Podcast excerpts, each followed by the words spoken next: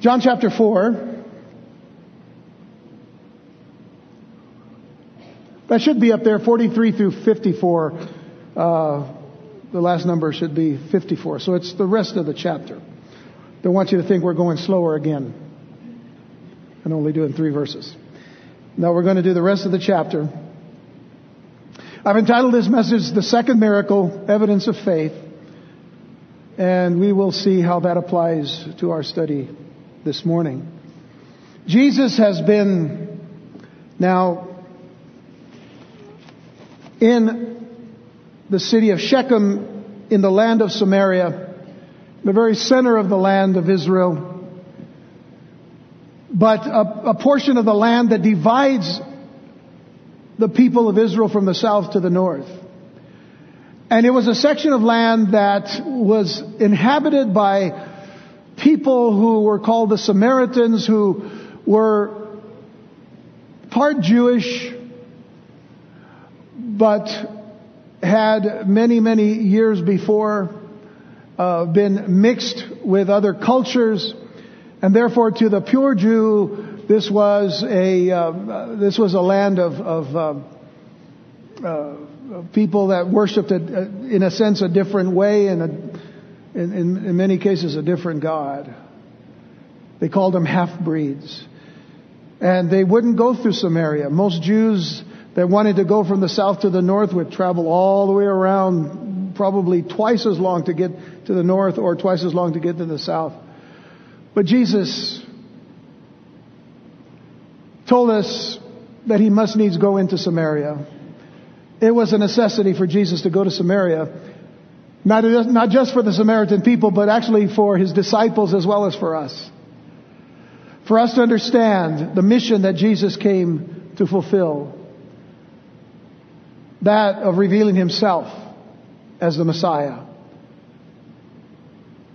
as the Savior of the world, as the anointed one of God. So, in the time of, uh, that he was there in Samaria was actually two days that we were told in our last study, and we want to pick up just from there, reading the scriptures, and then we'll get into our study. Verse 43 says, Now after two days, he departed thence and he went into Galilee. For Jesus himself testified that a prophet has no honor in his own country. And then when he was come into Galilee, the Galileans received him, having seen all the things that he did at Jerusalem at the feast. That would be the feast of Passover, which we saw mentioned earlier in the Gospel of John. For they also went unto the feast. So we're following Jesus now on his journey from the southern region of Judea towards the northern region of Galilee. And we have seen how Jesus, as I've previously mentioned, went out of his way to meet with a person most Jewish people would avoid. That would be a Samaritan woman. And the results of that meeting were wonderfully significant in terms of declaring the gospel of Jesus Christ by Jesus Christ himself. In other words, he declared himself to them. And they heard him clearly from, you know, by listening to what he had to say, that it changed their lives to the point of recognizing who Jesus was. And that's important for our study, and I'll just hold on to that thought for just a moment. But those two eventful days in Shechem of Samaria were now over, and Jesus continued on his way, more than likely through the rest of Samaria, not going the detour, but just going on through Samaria to the region of Galilee. And along the way, he quoted a proverb, a maxim, or an adage that is familiar, that was familiar to his disciples. And as we read earlier, a prophet has no honor in his own country. A prophet has no honor in his own country. Now we learn from the three synoptic gospels, the gospels of Matthew, Mark, and Luke, that Jesus had quoted this proverb again on another occasion in connection with his hometown of Nazareth. Now there's an account that is found in all three gospels where Jesus goes to Nazareth and he enters into the synagogue. And there we are told that Jesus began to preach and to teach in the synagogue of his own hometown of Nazareth. And this is the people's response. If you look at it in Mark chapter 6, verses 3 through 5. This is their response to him going and sitting and teaching and preaching. Is not this the carpenter, the son of Mary, the brother of James and Joseph and Judah and Simon? And, and are not his sisters here with us? And they were offended at him. They didn't listen to a thing that he said, but they were offended that he went in there and preached to them the gospel or the word of God. And notice what Jesus said. Jesus said unto them, a prophet is not without honor, but in his own country and among his own kin and in his own house. In effect, what Jesus said is, a prophet has honor except in his own country, with his own family, and even in his own house. And he could there do no mighty work, save that he laid his hands upon a few sick folk and healed them. Was the problem with Jesus? Was the problem with, with Jesus uh, not having the power to heal people? No. What was the problem? The problem was a lack of faith. They didn't trust him. They, they were too familiar with him. Isn't this a carpenter's son? That's all they ever thought. We saw him grow up around us. What would he amount to? So how true then was this saying of Jesus? How true was the saying that a prophet is not honored in his own country? Well, you go back in scripture and we're told in the book of Genesis that Joseph was not honored by his brothers. We're told in the book of 1 Samuel that David was not honored by his brother Eliab. We're told in the book of, in the book of Jeremiah that Jeremiah the prophet himself was not even honored by his own hometown in Anathoth. And Paul was not honored by his own countrymen. that in the New Testament. So, with that in mind, what makes modern Christians think that they will be honored by their own countrymen? What makes any of us think that just because we are Christians in a Christian nation, quote unquote, because a long time ago we used to say this was a Christian nation, but thanks to our president now, back when he started in his, in his term of office, he said we're not a Christian nation anymore.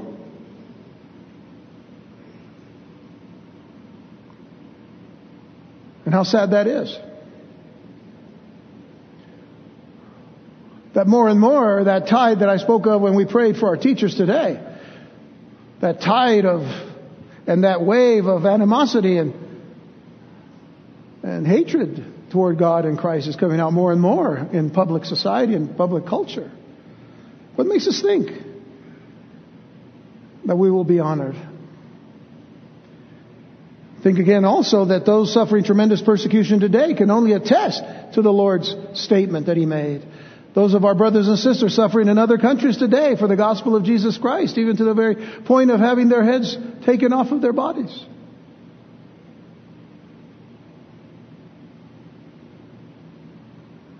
Now, in relation to our text, there are those who believe that Jesus was referring to the whole region of Galilee as being his country. He's on his way to Galilee. We know that Nazareth, Nazareth is in Galilee. So, was he talking about Nazareth? Some people believe that that's all that he was talking about whereas others actually believe, believe that he was referring to Judea, in particular to Jerusalem, because that's where he was coming from. And if you remember, when he was there in Jerusalem at the time of the Passover, that he overturned the tables of the money changers and the those that were selling the, the animals and all for profit. And he says, don't make my, my father's house a, a den or a house of merchandise. And that certainly began to stir up the hearts against him, because every time he would go back, there were just more and more people who were hostile toward Jesus. So to some extent, then, a case can be made for both. A case can be made for both being his country. Judea was certainly his country. All of Israel was his country. North and south. But it appears from our text that in going to Galilee, Jesus first of all stayed away from his hometown of Nazareth. Could he have been speaking of Nazareth? And in passing saying, we're not stopping there because a prophet is not honored in his own country. He bypassed it, at least as we look at the text in John. And he goes on to a place called Cana, where he had been before, where he actually had performed his first miracle, the changing of water into wine. But a question needs to be asked. And the question is this, why did Jesus make that declaration about dishonor here? Why did he make that declaration of dishonor here? Because it seems so out of place. But if we look at the first three verses again, we can see at least two reasons why he mentions that statement, a prophet is not honored in his own country. Look at uh, verse 43 again. Now after two days, he departed thence. So where was he? In Samaria. With whom was he? He was with those who, who received him as Messiah, who believed him to be the Savior of the world, who had honored him. Two days he departs and he goes to Galilee. For Jesus himself testified that a prophet has no honor in his own country. And then, when he was come into Galilee, the Galileans received him. Now keep this in mind. They received him. That's a good thing. Having seen all the things that he did at Jerusalem at the feast, for they also went unto the feast. Now, first of all, the Lord's heart would have been broken over his own hometown. If he bypasses it for that very reason, then realize this that he, he, they still were very special to him. The people of Nazareth were special to him. He probably played with some of them as a child. He, he grew up with them, certainly. He lived as a friend with them. He even fellowshipped with them, probably even at the synagogue. And so the thought of rejection and hostility toward him was constantly on his mind and his heart. Why? Well, one thing for sure. He was all God, we know that, but he was also all man. He was human. and he needed to be on our behalf. But secondly, consider, if you will, that Jesus had to prepare his disciples. Jesus had to prepare his disciples for hostility. He had to prepare them for rejection. He had to prepare them for persecution.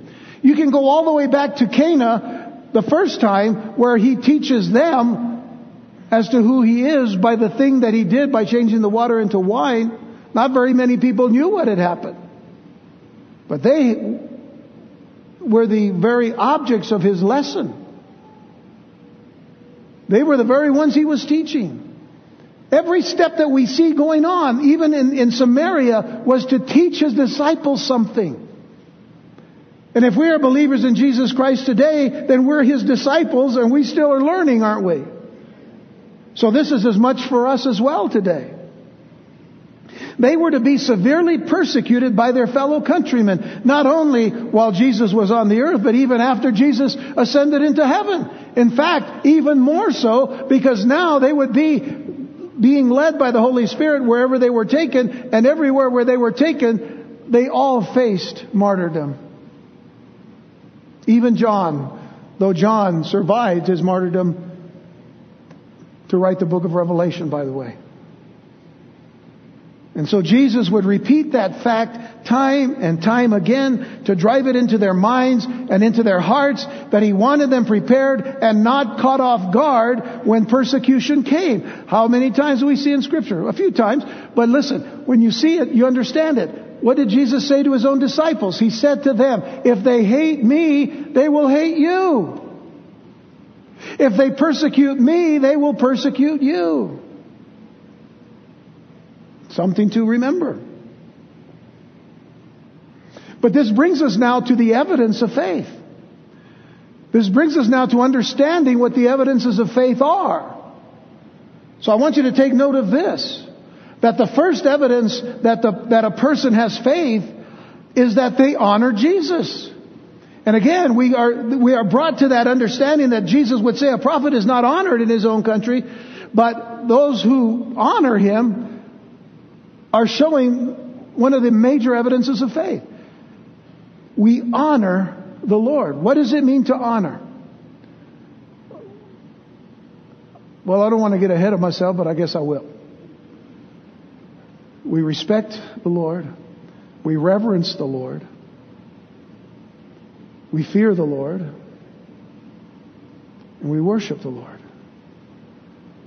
All within that particular understanding of honor toward the Lord. Mostly respect. So now, our greatest example in this particular passage, in this chapter, is actually seen in the previous passage. Go back, if you will, just to verses 41 and 42. Because it says, and many more believe because of his own word. Who is it talking about? The Samaritans. Notice what happens here. The woman that met Jesus went back into the city and she goes and tells the men of the city, she says, this man that's at the well, we had a conversation and he knew everything about me. And then she, she tells them, and actually she asks them literally this way. She says, this couldn't be the Messiah, could it? Which prompted these men to go to the well, and there is where they would be the harvest that Jesus would bring in for his disciples. And there they met with Jesus, they learned of him, and then they said, stay with us. And in those two days that he was with them, what happened? Many more believed because of his own word, his own testimony. And then it says, and said unto the woman, now we believe not because of thy saying. Now we believe, I mean, what you said was good to us, but now we believe even more because we are hearing it from him. He says, for we have heard him ourselves and know, and I want you to know this, know, this is a deep understanding and knowledge, know that this is indeed the Christ, the Mashiach, the Messiah, the Savior of the world. We know He's the Savior of the world. That is a confession of faith.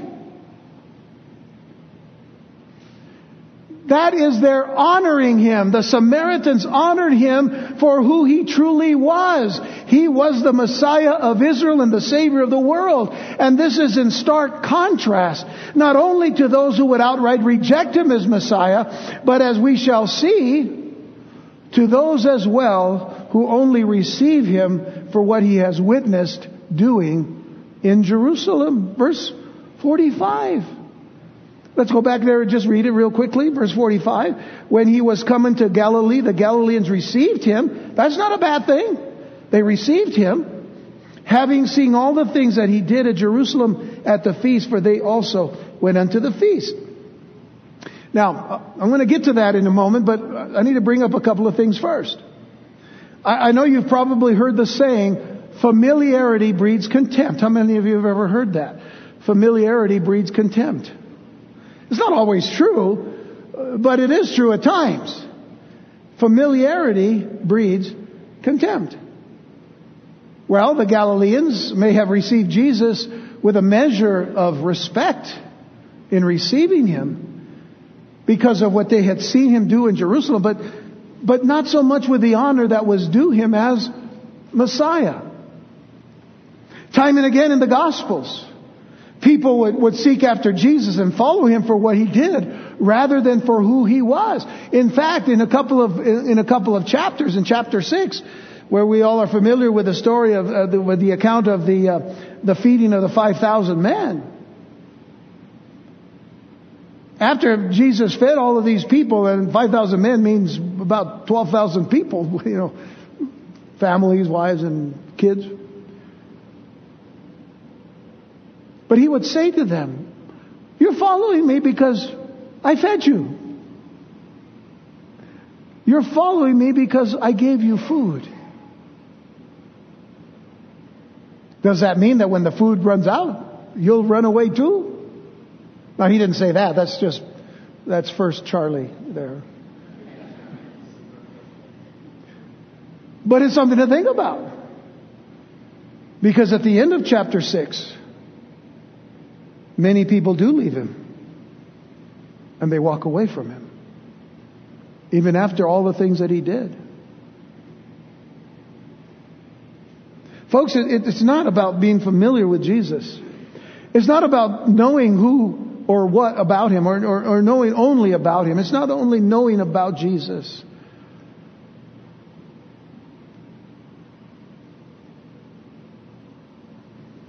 It is about knowing him personally. It is about having a personal relationship and a personal fellowship with Jesus Christ.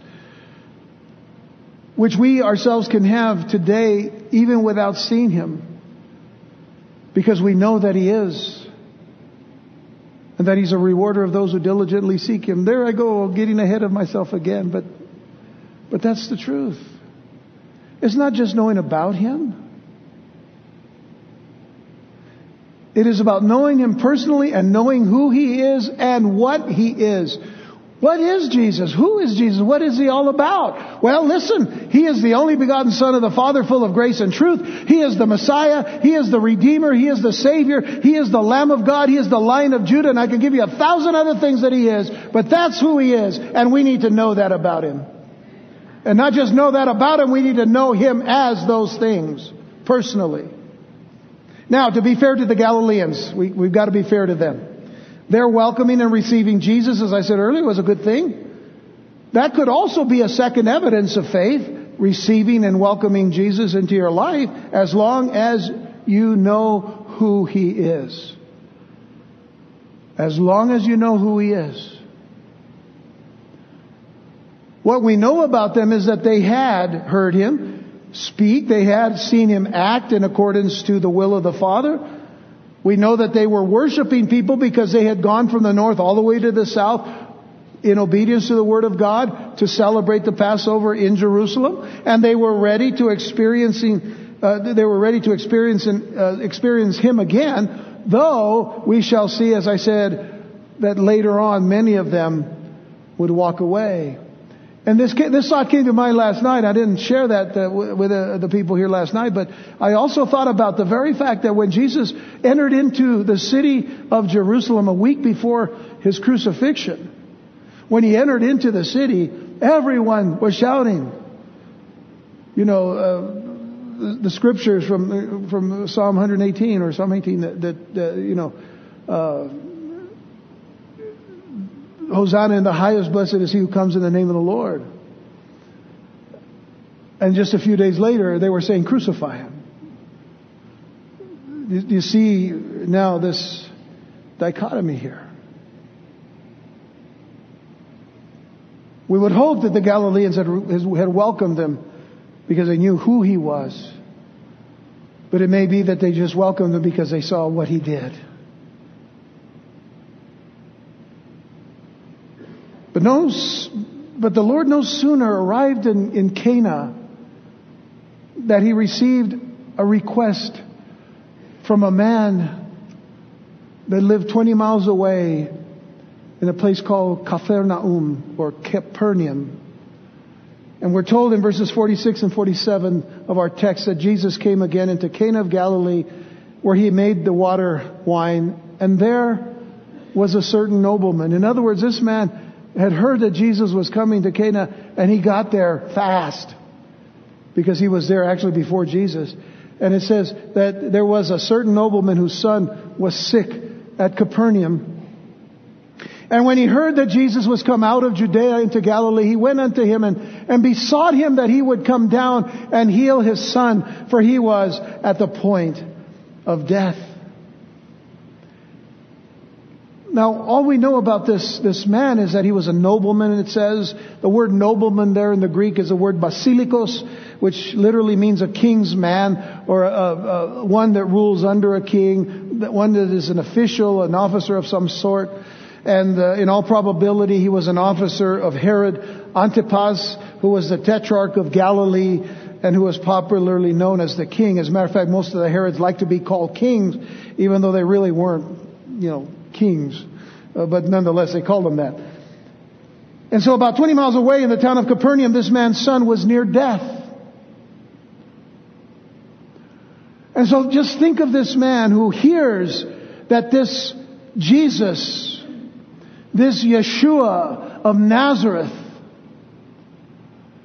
who had made quite an impression to a lot of people in Jerusalem at the time of the Passover, is going to Cana.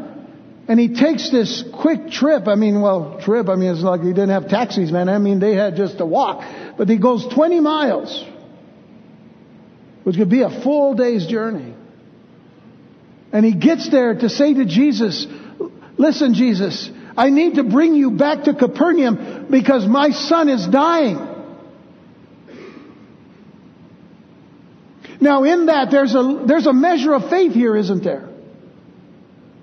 He knows something about Jesus, but he comes to him and says, I need to take you to Capernaum because my son is near death. And he pleads with Jesus. And we see again this, this, this measure of faith being exhibited by this man who doesn't know Jesus other than just what he's heard. And you would think, oh man, right away something's going to happen. But what does Jesus do in the next verse? And I'm going to read it to you yet. But in the very next verse, Jesus instantly checks him. He checks him. He challenges, in other words, the ground of this man's faith. He said, wait, wait, wait, Jesus, why are you doing that?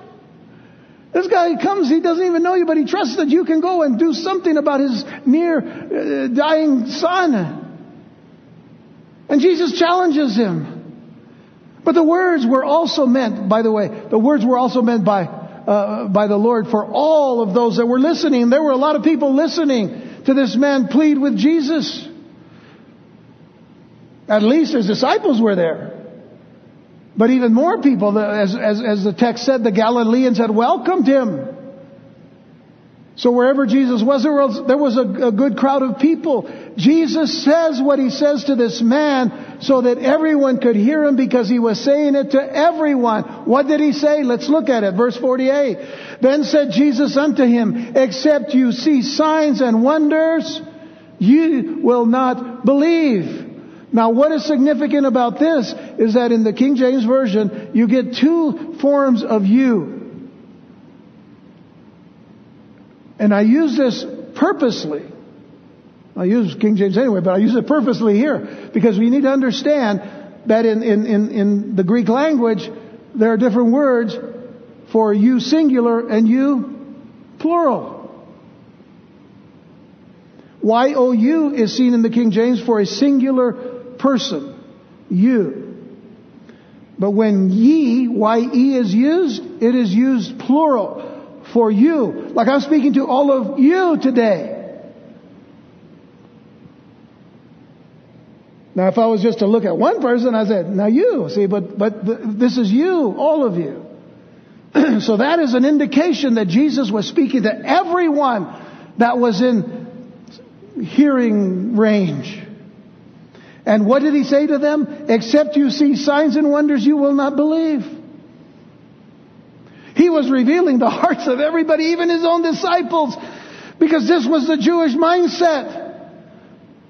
Unless I see, I won't believe. Isn't this what one of his own disciples said before uh, or after the cross? Unless I see the nail prints in his hand, unless I see this, this the, the, the scar in his side, I won't believe.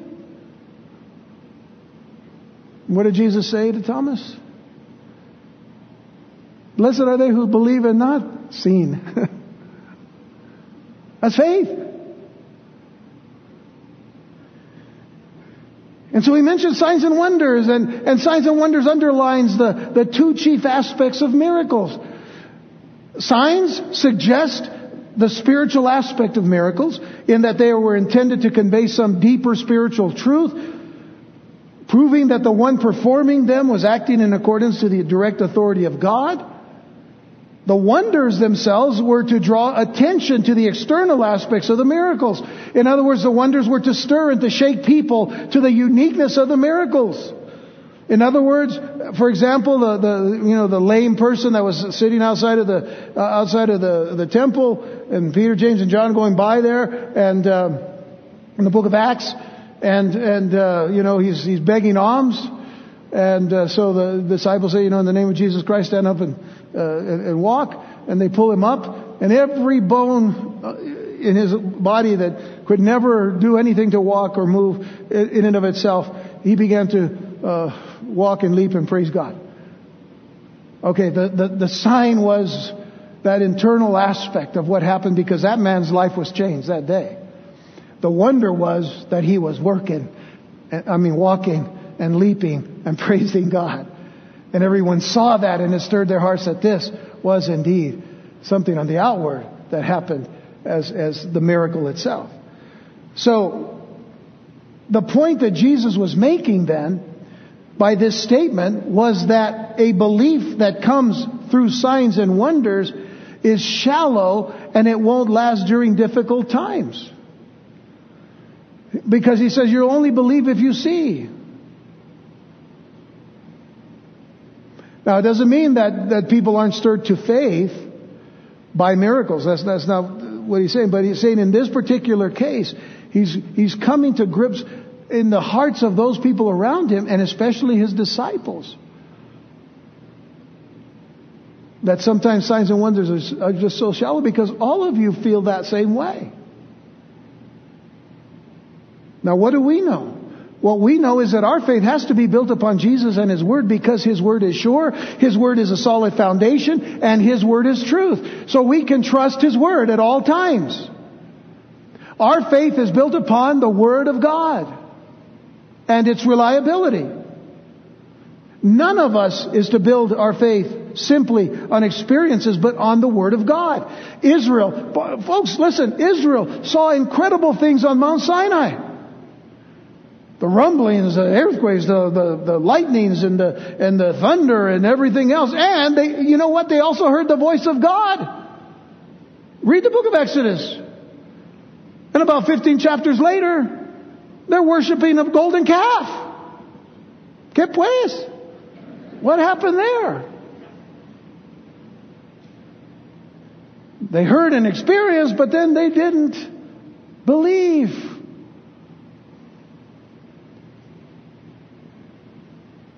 I want you to remember something about faith. This is pertinent to our understanding of this passage here. Paul said in Hebrews 11:6, "But without faith it is impossible to please him."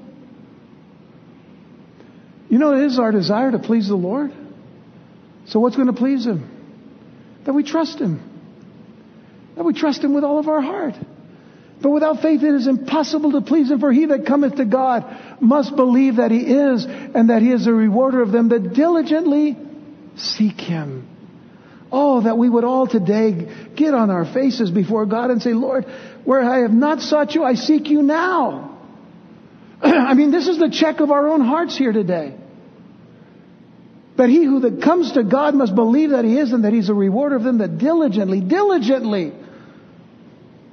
That's the word that sometimes gets lost in, in, in our lives.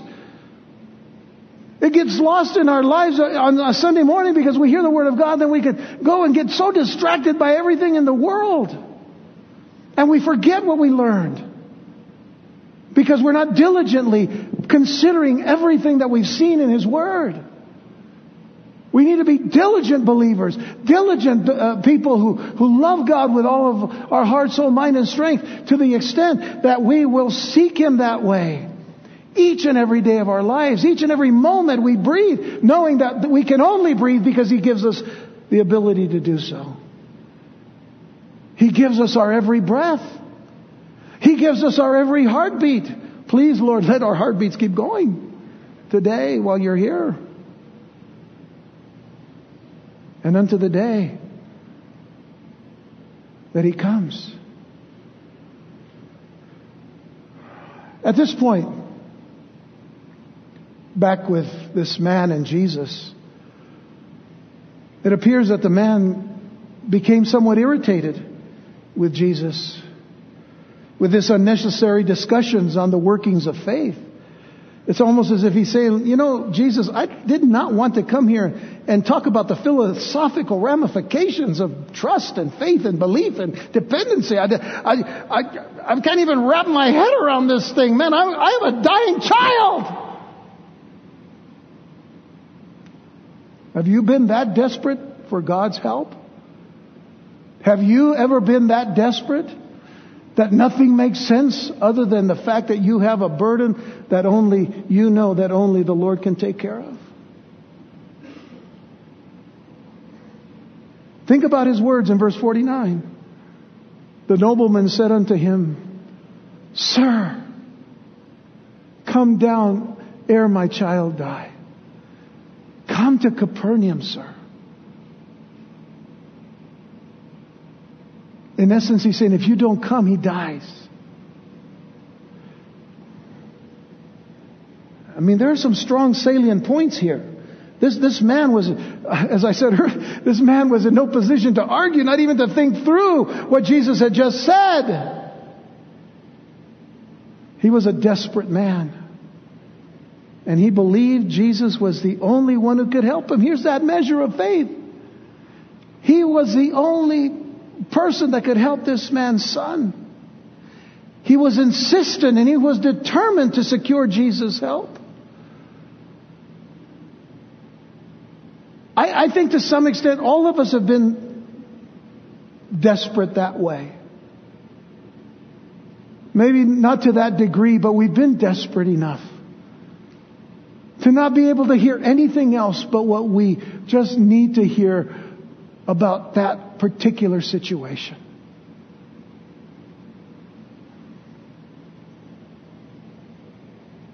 And I want you to consider two words in this statement here. Two words. The word sir and the word child. Because the word sir in the Greek is the word from kurios or kyrie, which means Lord and Master. He called him Lord. This is going deeper now. This is not only someone who kind of knows about Jesus. Now he says Lord and Master. And, and, and the understanding of, of kurios or, or Lord and Master is this, that, that it literally means, you know, to call someone that is to call someone who has the power to make decisions. The power to make decisions. Kurie or Kyrie. The power to make a decision.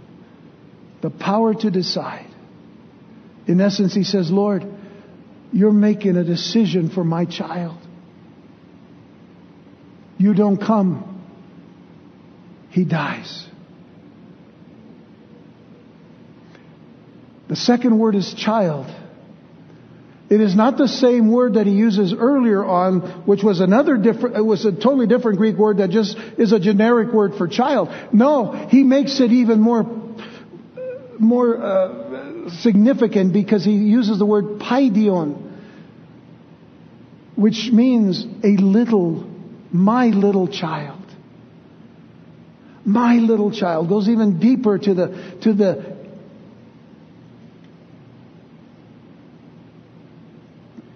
relationship of father and child. Hoping to touch the heart of Jesus. He's my little child.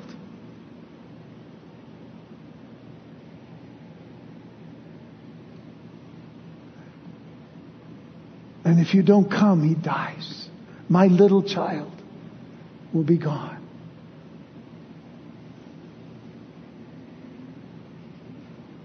So, what is the Lord's response?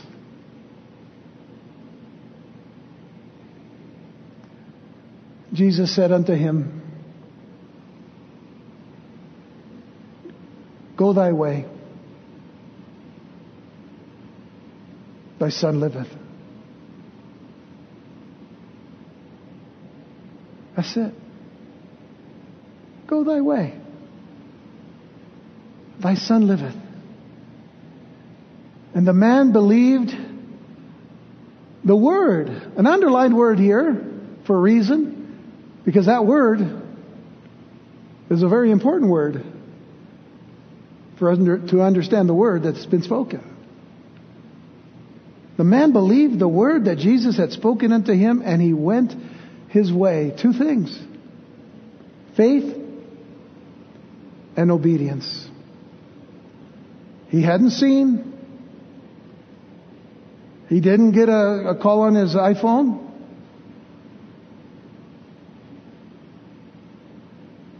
By one of his servants, sir, your son is okay right now, this very minute.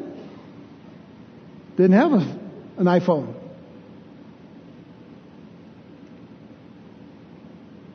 He believed without seeing. that measure of faith has just gotten bigger. When Jesus said to the man, in effect, what he said in effect to this man, so you'll understand fully what has been taking place here. He says in effect to this man, you want me to come to Capernaum. Well, I'm not coming. That's what he says. You want me to come to Capernaum? I'm not coming. It's not necessary for me to come. I'll heal him right here and right now. You go home. Your son's alive.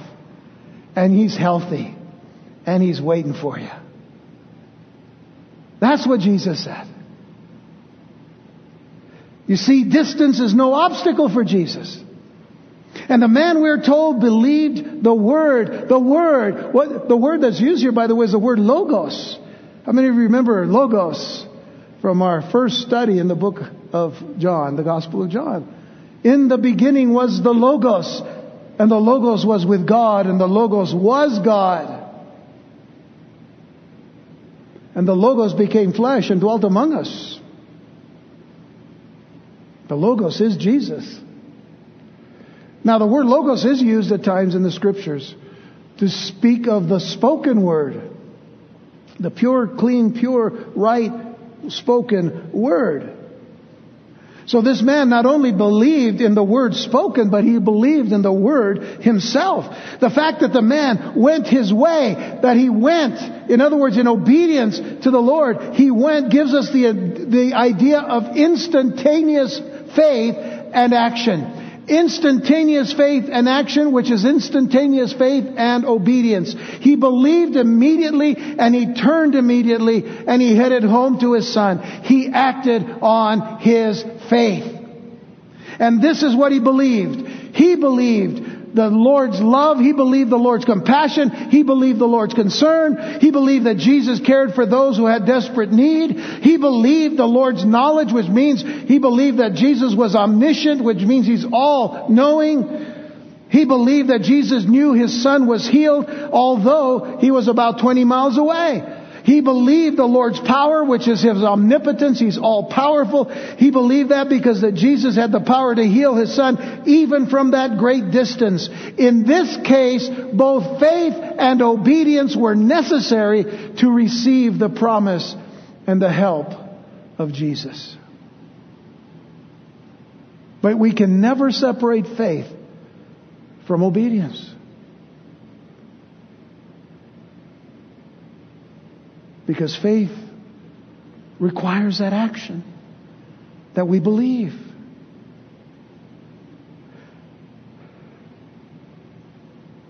Let me prove that to you in one of the favorite passages of, of believers in the Old Testament. That, that, that's Proverbs chapter 3.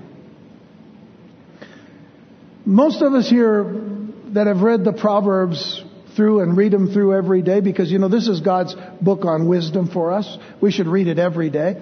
As a matter of fact, it's set up in 31 chapters, so that's, that means we could read the Proverbs and, you know, every month and, and complete it 12 times in a year if we wanted to because that's God's wisdom for us. But if we read the book of Proverbs, this, this is one of those passages that most people know almost by heart. Trust in the Lord with all your heart, it says. Trust in the Lord with all thine heart and lean not unto thine own understanding. Trust completely and totally in the Lord with all of your heart, not half-heartedly, not some-heartedly, but wholeheartedly. And don't lean on your own understanding. In other words, you either do one or the other. You need to trust the Lord. Our problem today is too, too, often we lean too much on our own understanding because we don't trust enough. We oftentimes pray without faith. And when we do that, we can pray or we can get a lot of people to pray. Oh, I need you to pray for this and pray for this. And, but we're, but we're sitting around thinking, it might not, uh, yeah, uh, it might not happen. There are some people that have said, you know, that Christians Christians are theoretically sometimes, you know, we're theoretical atheists. I know you don't like that, but I mean, that's the way it is sometimes. We say we believe, but then we, you know, something happens, we go, oh my God, I can't believe it. What are you saying that for? I thought you trusted.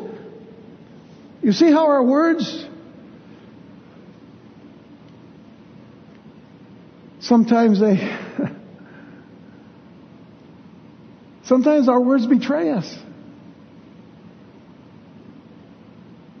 Don't lean on your own understanding. I mean, listen, if we trust the Lord, He may do things in a totally weird, wacky way to some people, but you know, to Him, He's doing it because He knows how to do it best. Whatever it is that He does. Look at the next verse. In all thy ways acknowledge Him and He shall direct thy paths. In all your ways. You know that in some ways we, we, we live, you know, part-time Christian. Part-time we go to church. The other time we go for ourselves, you know. Sometimes we acknowledge Him and other times we acknowledge ourselves more. But in all your ways, whatever it is that you do, acknowledge Him and He's going to direct your path. Because if you don't do it, then He's going to say, well, I guess obviously you have paths of your own that you want to take and okay, a ver qué pasa. Let's see what happens. And then later on we come back to the Lord, oh, Lord, I'm sorry, forgive me. Yeah, pues yeah. What do we say? The good thing is God is, forgive, is forgiving.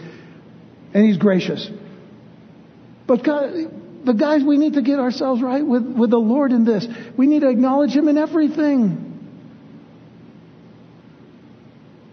I mean, we can't even take a breath without Him giving it to us. Think about that. And then in verse 7 it says, Be not wise in thine own eyes, fear the Lord, and depart from evil. I like to always put in there, be not wise guys in thine own eyes. Because sometimes we're wise guys. We think we know it all. We don't know anything. We don't. We don't know anything. I mean, yeah, we know something if we let God teach it to us, but if He teaches it to us, it humbles us. It shouldn't puff us up. Be not wise in thine own eyes, but here is the solution. And it brings us back to faith, and it brings us back to honor. Fear the Lord. Honor the Lord. Respect the Lord. Reverence the Lord. Worship the Lord. Fearfully and wonderfully. And depart from evil. One reason why we try to act and you know wise in our own eyes is already saying we don't trust the Lord. That's evil. That's evil. So depart from evil and trust the Lord. Quit making your own plans, in other words. Because when you trust the Lord, it shall be health to thy navel and marrow to thy bones. Oh, we could spend a, a little bit of time on that because it's getting, but it's getting close to lunchtime. And, you know, marrow, you know, the, oh, you know. The fact of the matter is, you know, marrow is, is, is, actually that which belongs to the Lord.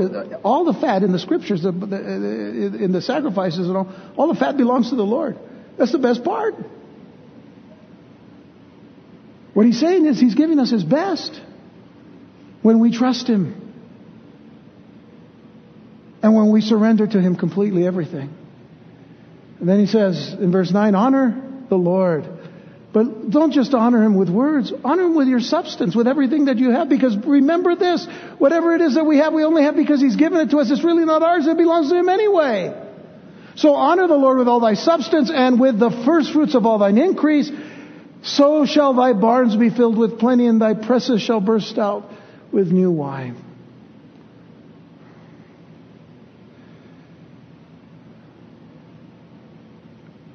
It takes that perspective of dying to self and trusting wholeheartedly in the Lord that brings us to a greater understanding of the faith that this man had in Jesus. When Jesus said, Go thy way, thy son liveth. Now, he had no confirmation until the next portion of the passage because notice the last few verses of this chapter. And as he was now going down, in other words, he was going down from Cana to Capernaum, his servants met him and told him, saying, Thy son liveth. And then inquired he of them when he began to amend. In other words, when did my son start getting better? And they said unto him, Yesterday at the seventh hour the fever left him. So the father knew that it was at the same hour in the which Jesus said unto him, Thy son liveth, and himself believed, and his whole house. Now that's an interesting picture. Because when did he, when did he believe? When he was with Jesus and he didn't know what was happening in Capernaum. The whole house believed when they saw the son rising up out of his deathbed. That's confirmation. And it's interesting to me that the man's servants came to meet him on his way home. Now, by the way, where that, that phrase there in verse, uh, uh, verse 51, as he was going down back to Capernaum, the, the uh, language suggests that he was going back to Capernaum just nice and easy. He wasn't running home. He wasn't wondering. He wasn't anxious. He was just going home. And he was joyful because he trusted the Lord. And, and that's when his, his servants come to meet him. So he wasn't, you know, he, he was at peace. He trusted Jesus. He hadn't seen his son yet, but he trusted Jesus. And what's interesting to me is that the, the man's servants came to meet him on his way home, and while comparing notes, the man heard the same, very same words that Jesus used from the, he heard it from the mouth of his own servants. Thy son liveth. The same words. That was confirmation enough, don't you think? The very moment that Jesus spoke his words to the Father was the very moment that the child's fever broke, the very moment that life came back into his little body, and the very moment that life began to beat again in the Father's heart. All was well now. All was well. And it would be well for his household. It would be well for his household as well as he would give testimony of the power of Jesus Christ. Now, in closing the account of the miracle, John calls it the second miracle that Jesus did. It, wasn't, of course, the second miracle that the Lord performed. But it was the second of John's selected signs here in the Gospel of John. And like the first one, was performed in Galilee in Cana. The reason I can say that is because John himself at the very end of his gospel says, you know, if, if we could write everything down that Jesus ever did, it would take volumes, it's just volumes to, you know, to write everything down. But John selected seven I am statements of Jesus. Jesus said, I am many, many times. But he selected seven I am statements of great significance in the gospel and seven miracles. And this was the second. Though Jesus did many miracles before and after. But I want to leave you with a question as we prepare to leave today. And the question is this Where is your faith today? Where is your faith today? Does it still need signs and wonders for you to believe? I hope not. I hope the lesson that we may have learned a long time ago when we studied about Thomas seeing the risen Jesus in that, in that room would be enough for us to, to understand that, uh, you know, that we don't need signs and wonders. Thomas said, unless I see his hands, unless I see the scars, unless I see the nail prints. Jesus said to him, Thomas, you believe because you've seen. Blessed are they who have believed and have not seen. Thomas would come to realize the importance of trusting the Lord with all of his heart. We need to trust the Lord with all of our hearts. We need to trust Him. We need to trust His Word. We need to, we need to let God speak to our hearts as we read His Word. And we should just not read it just, you know, casually. We read, we really need to read it in faith. And we need to read it with great devotion and even diligently read the Word of God and study the Word of God. And it's a beautiful place for us to be. No matter what we're going through, it is a beautiful place to be where we can hear and obey His voice. Charles Spurgeon, the great English preacher, once said this. He said, A little faith will bring your soul to heaven. Great faith will bring heaven to your soul. Great faith. May we grow in our faith in the Lord and in His Word and see what He will do. I, I, mean, we should, as Christians, we should have every day, we should have great expectations of what God can do in our lives.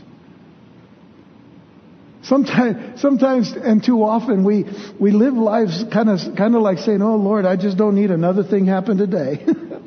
you know, we just, oh my Lord, just make this day go by nice and easy, nice and simple, you know, so that, you know.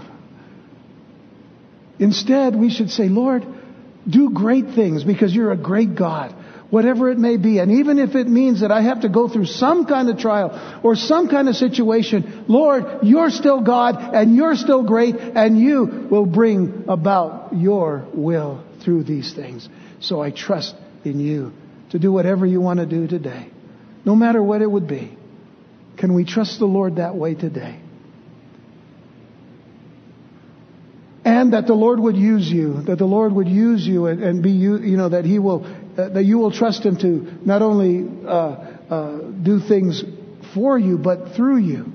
Trust Him in those things as well. I want to leave you with Hebrews 11. I, I should have told you to keep your finger there when we were back in verse 6, but, but listen, uh, think I already read that. Now faith is the substance of things hoped for, the evidence of things not seen. Hebrews 11 verse 1. Now faith is the substance of things hoped for, the evidence of things not seen. You see the evidence for faith in the man that came to Jesus?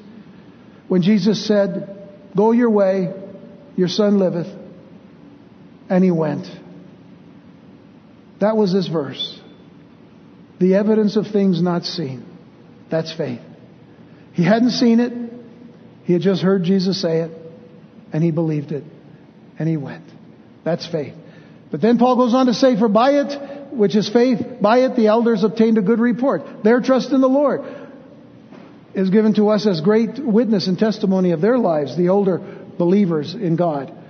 Through faith, we understand that the worlds were framed by the Word of God so that things which are seen were not made of things which do appear.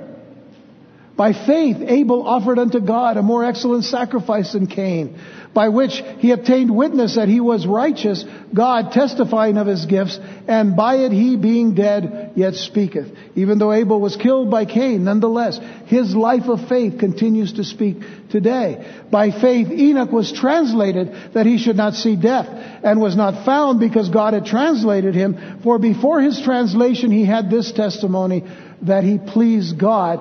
And this is that that jumping board or the diving board into the next phrase which says, but without faith it is impossible to please him. For he that cometh to God must, must, must believe that he is.